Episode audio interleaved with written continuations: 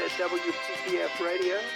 Tom Kearney Show is on the air, live and in real time on this Monday night. It's July the 12th, I believe.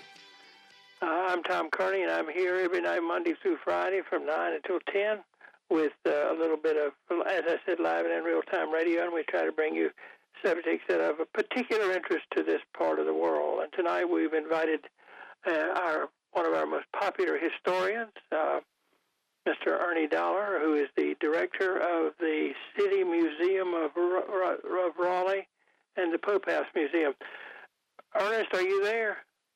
I sure am, Tom. How are you doing, man?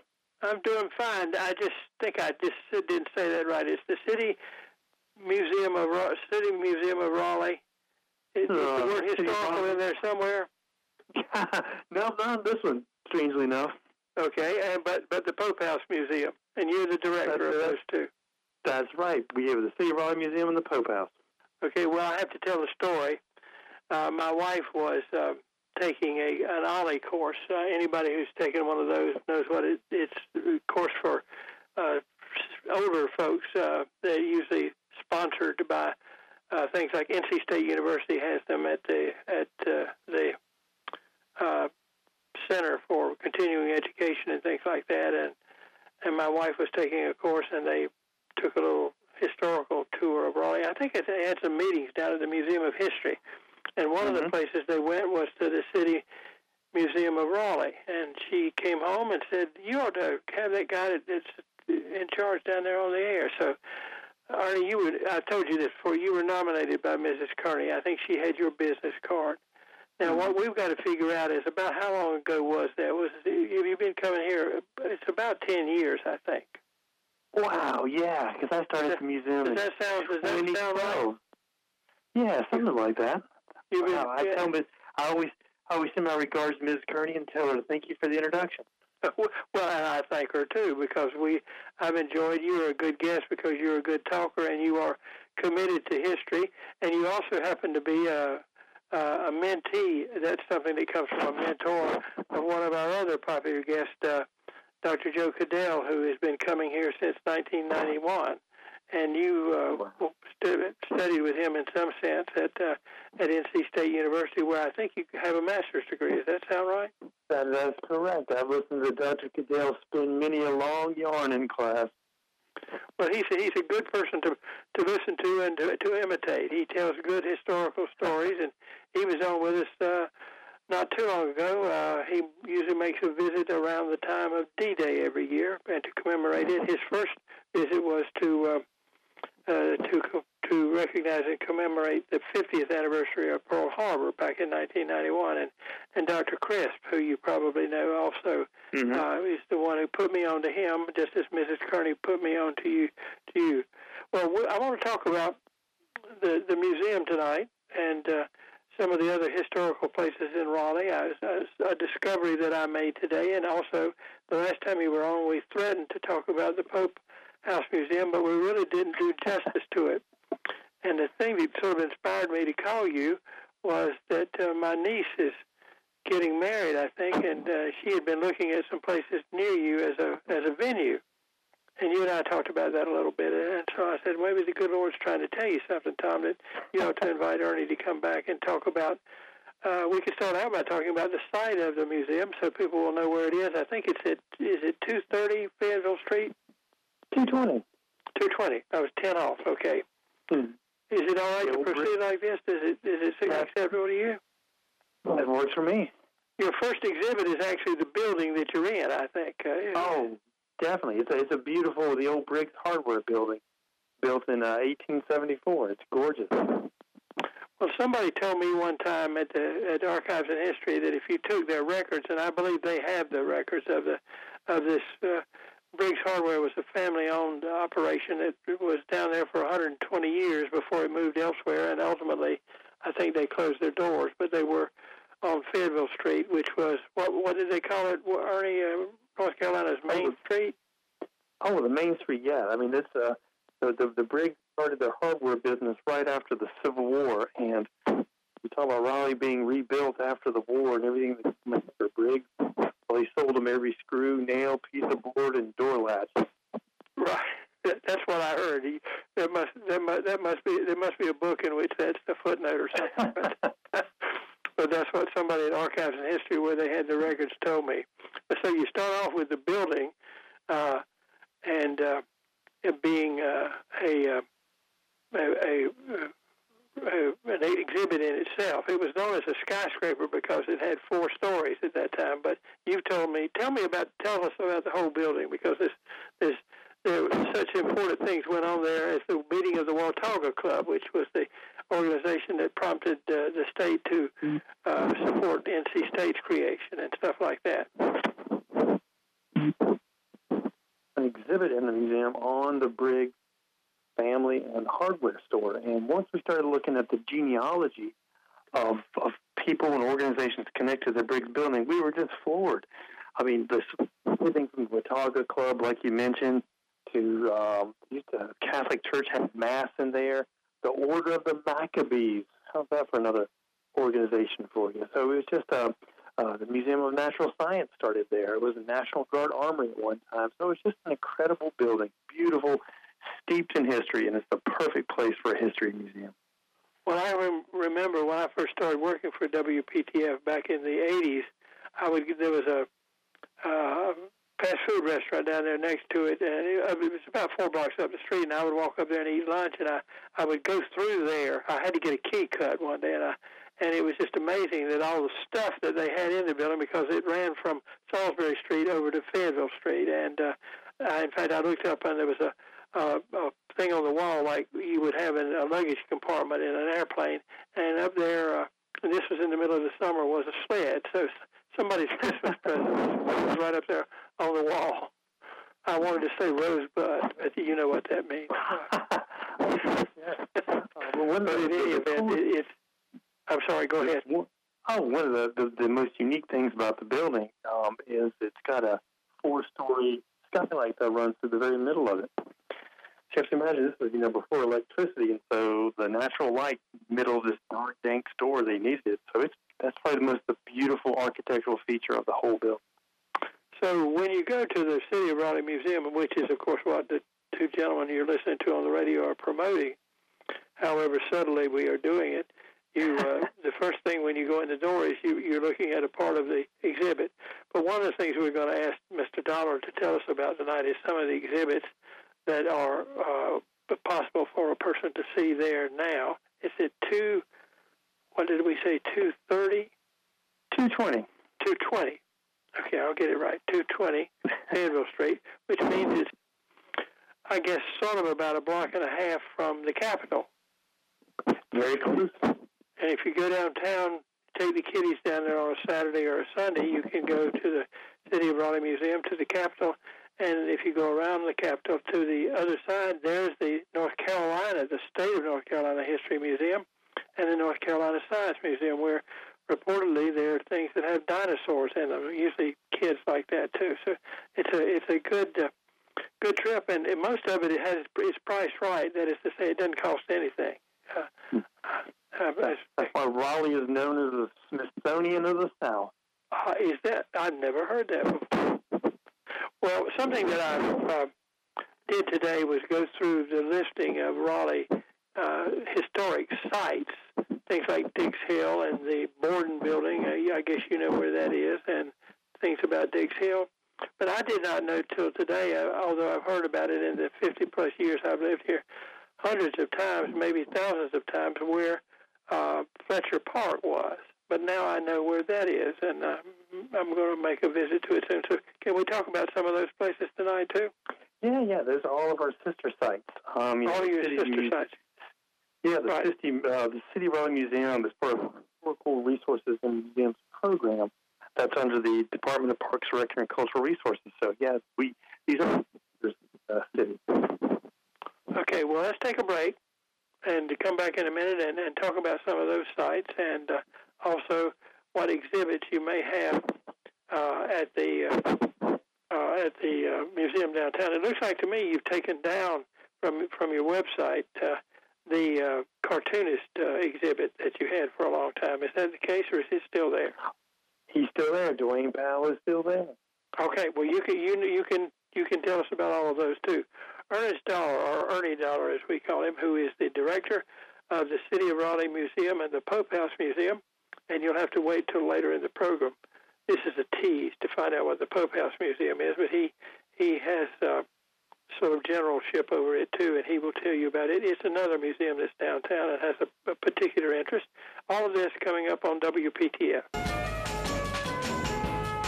FM 98.5, Tom Kearney on the Tom Kearney Show, live on this Monday night, July the 12th, with our guest, Ernest Dollar, who is the director of the City Museum of Raleigh and the Pope House Museum. Ernest, are you there? Ernie, are you there? Yeah, yeah.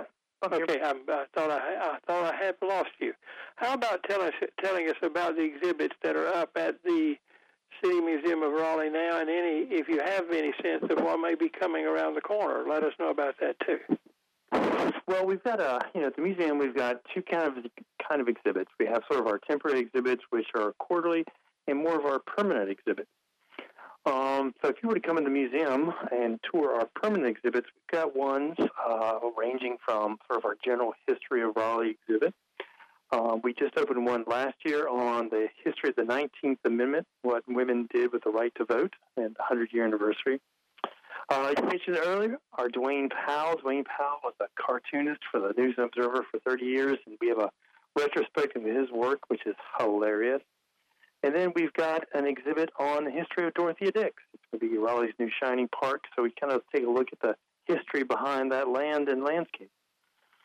And I think, you know, this month we're opening a new temporary exhibit on the history of civil rights in Raleigh from 1930 to 1965. So that opens uh, next week. Okay, well, that's certainly contemporaneously appropriate. It's uh, uh, in terms of what's in the news these days and what, what our concerns as a nation have been in, in, in the, the last couple of years or so. Well, always, but more more so than at, in, at times past, and so on. So, so the, these are the exhibits that are open now. And uh, did you mention uh, I was distracted by a minute when I'm running the program here? I have to keep calculating time and everything. Joseph Winters, uh, do you have that exhibit up still? No, that's uh, we, we had that up uh, a couple of months ago. We took it down because that's getting ready to, to travel around Raleigh. Um, oh, okay. Joseph Winters, um, you know, um, he was a policeman and uh, part-time uh, entrepreneur by booking all these bands that came to Raleigh. And he was an entertainment promoter, if I remember correctly. Mm-hmm. So when right. you say it's going to travel around Raleigh, what what do you mean by that? So when we designed it, we made it sort of a traveling exhibit. So if you have a community center or a church or some type of event and want to get a museum exhibit, uh, you can just contact the museum and we'll work it out to try to loan out this exhibit to the community. So it gives us a chance to to take the exhibits and get them out of the four walls um, and let you know let them travel around Raleigh and be seen by more folks. So if somebody, uh, I'm just picking this as an example, not that it's the case, but if somebody, say, lived in the Method community wanted you to bring you there, you could do that then.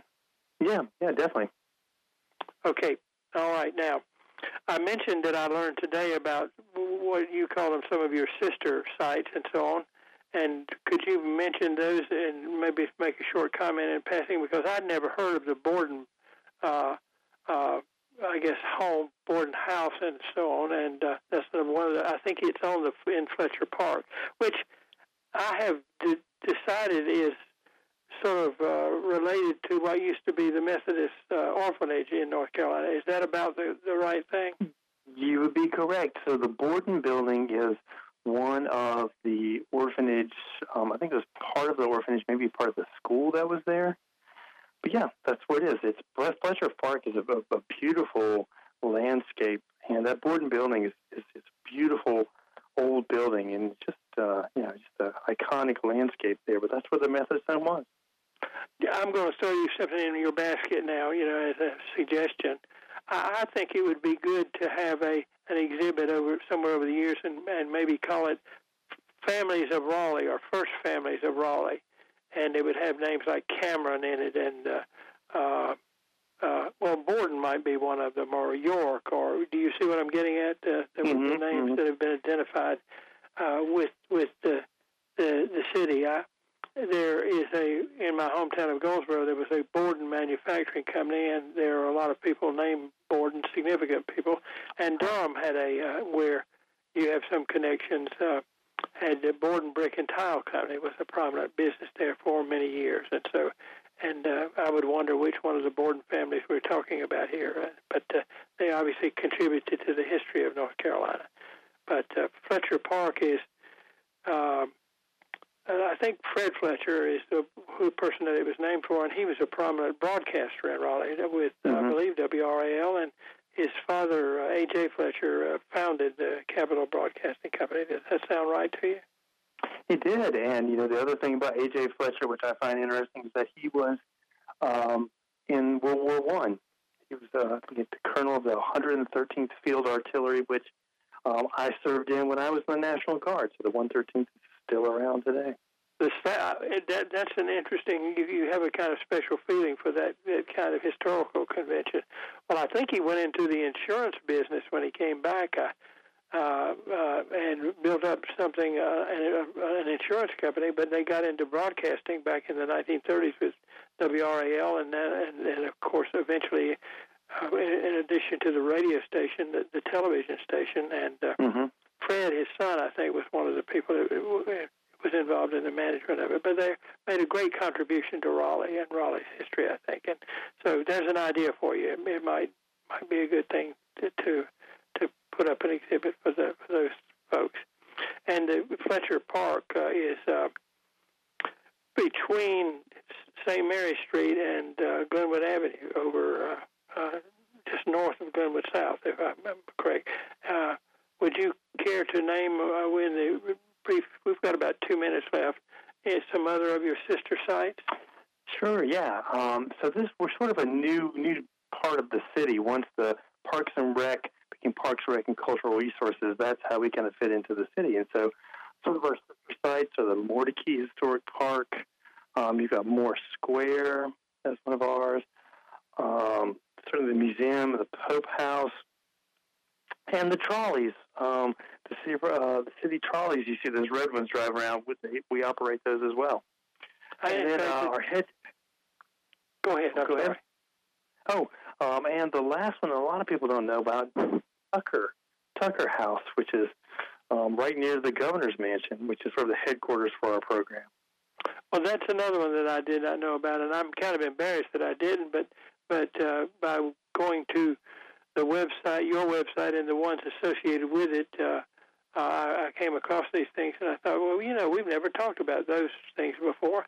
And I got out my map and found out where Fletcher Park was, and and recognized where the sites of some of the others. And one that you maybe you did mention it, but Dix, uh, the Dix Hill property is is part of that too, I believe, isn't it? Oh, yeah, uh, you know, it's uh, they've got their whole dedicated staff out there to do programming for the site. So, you know, through the museum, we're trying to help them on a number of different projects to recover their history, to tell the full history of Dix Hill. And it is a fascinating story that goes back hundreds of years. So, well, I think of, the people, I'm always conscious of the number of people that have moved to Raleigh. Our population is about three times or two and a half times what it was when I moved here 50 years ago and who do not know about Dorothea Dix and the fact that probably many people have come since the the function of what we used to call Dix Hill changed from being the the home of the what they would used to call the insane asylum to uh, a general park. And uh, some of the land I think that was a part of Dix Hill actually became part of the Centennial campus unless I'm mistaken. Uh, but uh, in any event uh, it, it would explain who what Dix Hill is and who Dix was, and, uh, and I'm glad that her name has been retained because she made a great contribution to the treatment of the mentally ill in the United States. And so, so uh, we want to focus, I think, if you will let us, uh, a little bit on the Pope House tonight. Can we do that after we take the news? Oh, I'd love to, yeah. Ernest Dollar director of the City Museum of Raleigh, is our guest tonight. And we're going to talk about the Pope House Museum, which is under his aegis, right after we check the news on WPTF.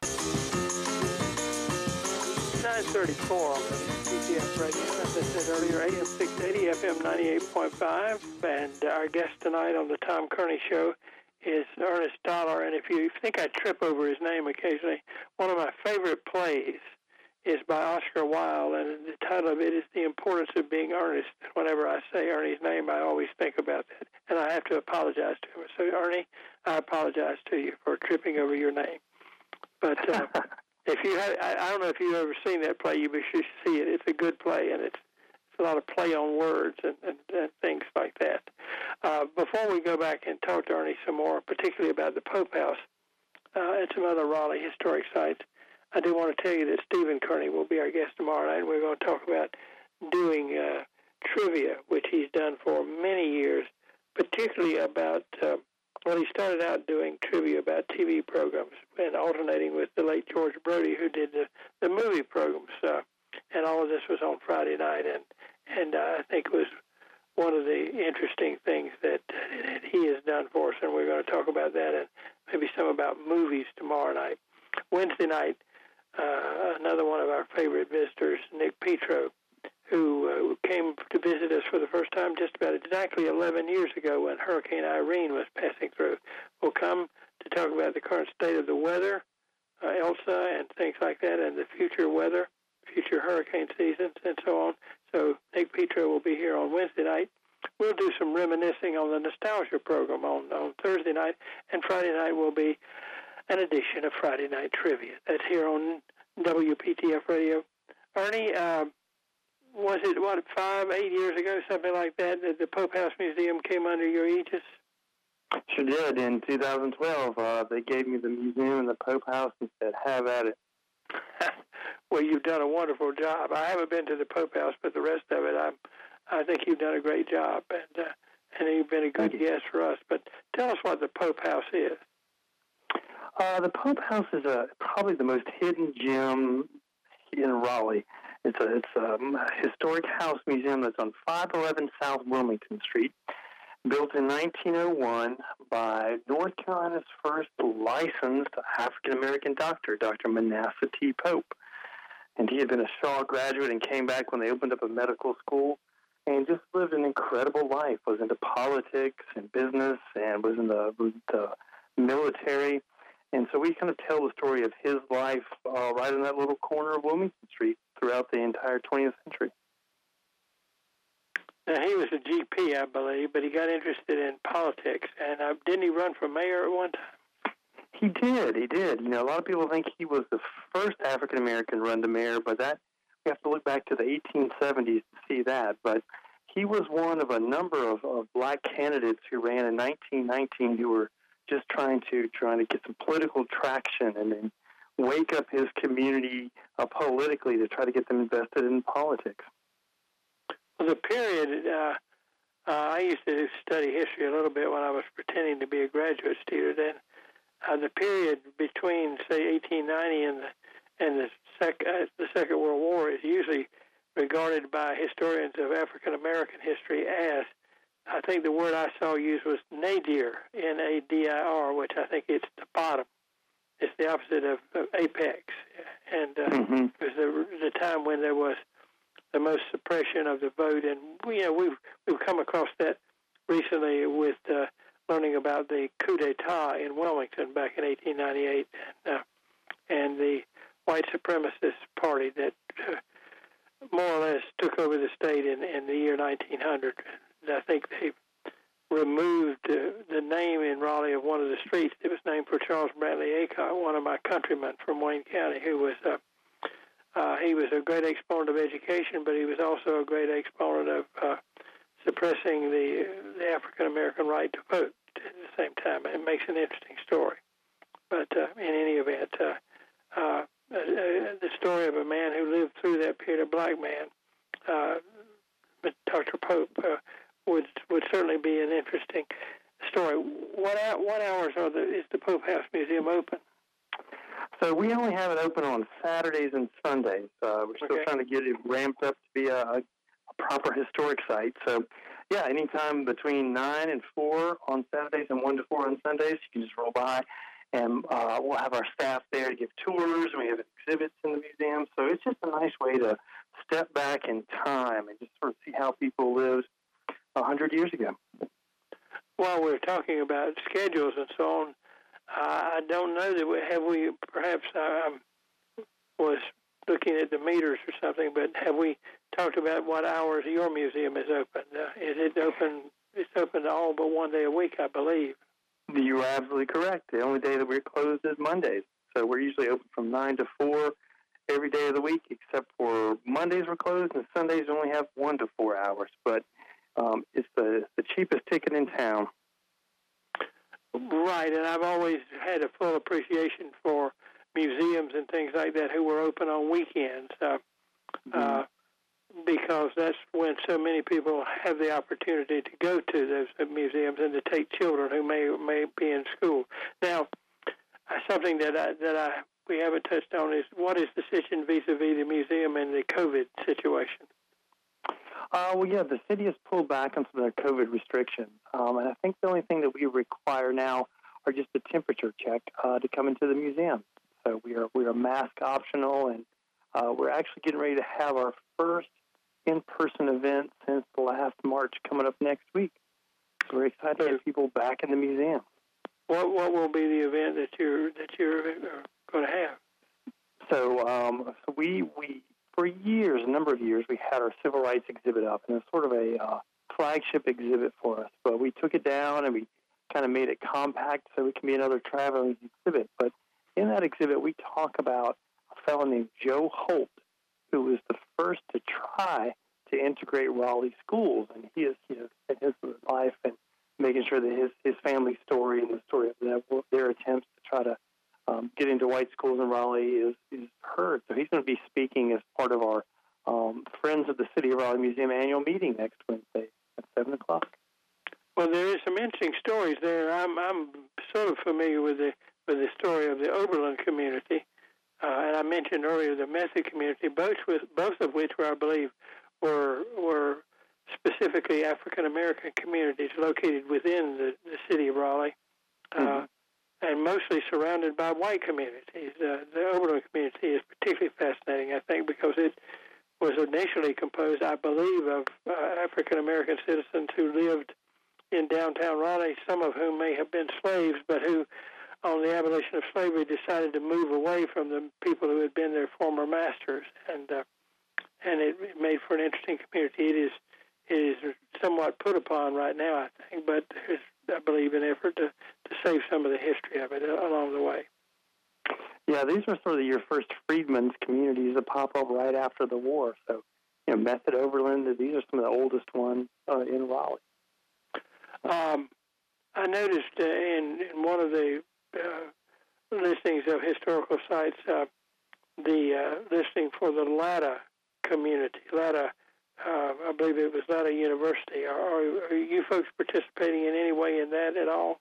Yeah, you know, there's uh, they've been the city's been trying to do a lot of planning to try and figure out how to how to honor the memory of Latta University, which was uh, on that site. There's no buildings left, but it's just a very archaeological rich site and that was uh, where Morgan Latta, who was a, a former slave from the Cameron plantation, the fish dam plantation, fish dam plantation out in northwestern Wake County, had came into Raleigh about 1992 and started his own uh, finishing school and formal school for children uh, in Raleigh. So, um, a cool story, but not much left there at the Latta University site. Right. I think the last eh, part of it, a building uh, that was part of the the campus, uh, burned down. I think like about 20 years ago, if I remember mm-hmm. correctly. Mm-hmm. Mm-hmm. And I once had a lady on on this program about uh, well, it was about 15 years ago who uh, represented the interest of you know developing that the historical profile of, of Latta University, which by the way at that point I had never heard of. And when you've been kind of walking around in the history of a place for a long time and you come upon something that you've never heard of, that means that, well, maybe something ought to be done about that, or more not, you know, depending on the case. Uh, it, it's, it's surprising what you can continue to learn at an advanced age. Uh, we're talking with Ernie Dollar of the City Museum of Raleigh History Museum, and we've talked about the Pope House Museum and some other uh, uh, we won't call them satellite, but other historic sites in the Raleigh community.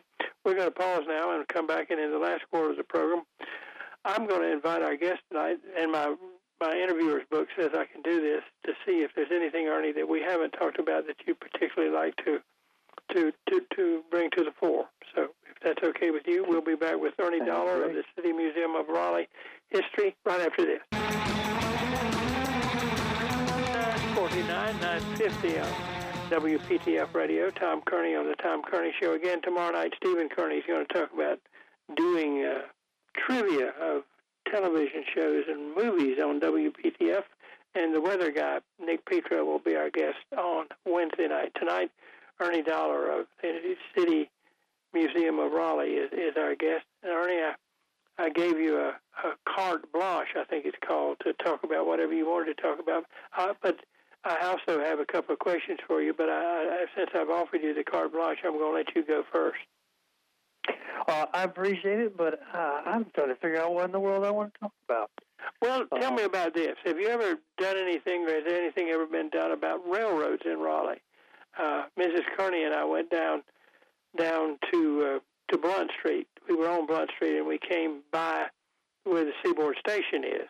You know, they're going to build a, a humongous building there, and I thought about how um, so, uh, I guess we're all thankful for the building, but a lot of the building is is altering the the landscape of Raleigh pretty much, so that it will be unrecognizable to somebody from say 50 years before. Uh, which made me think about that bird's eye view map. You you know the one that I'm talking about. Oh yes, yes, yes, yes. When you when you could, and when I came to Raleigh in in the '60s, eh, the bird some of the some of the places on the bird's eye view map were still there and so on.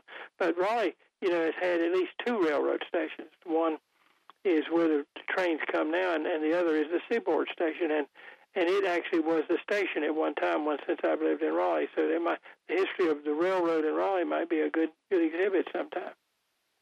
Well, we've worked on one a little bit, and that is a fascinating story about how these you know railroads of the 19th century kind of put Raleigh on the map.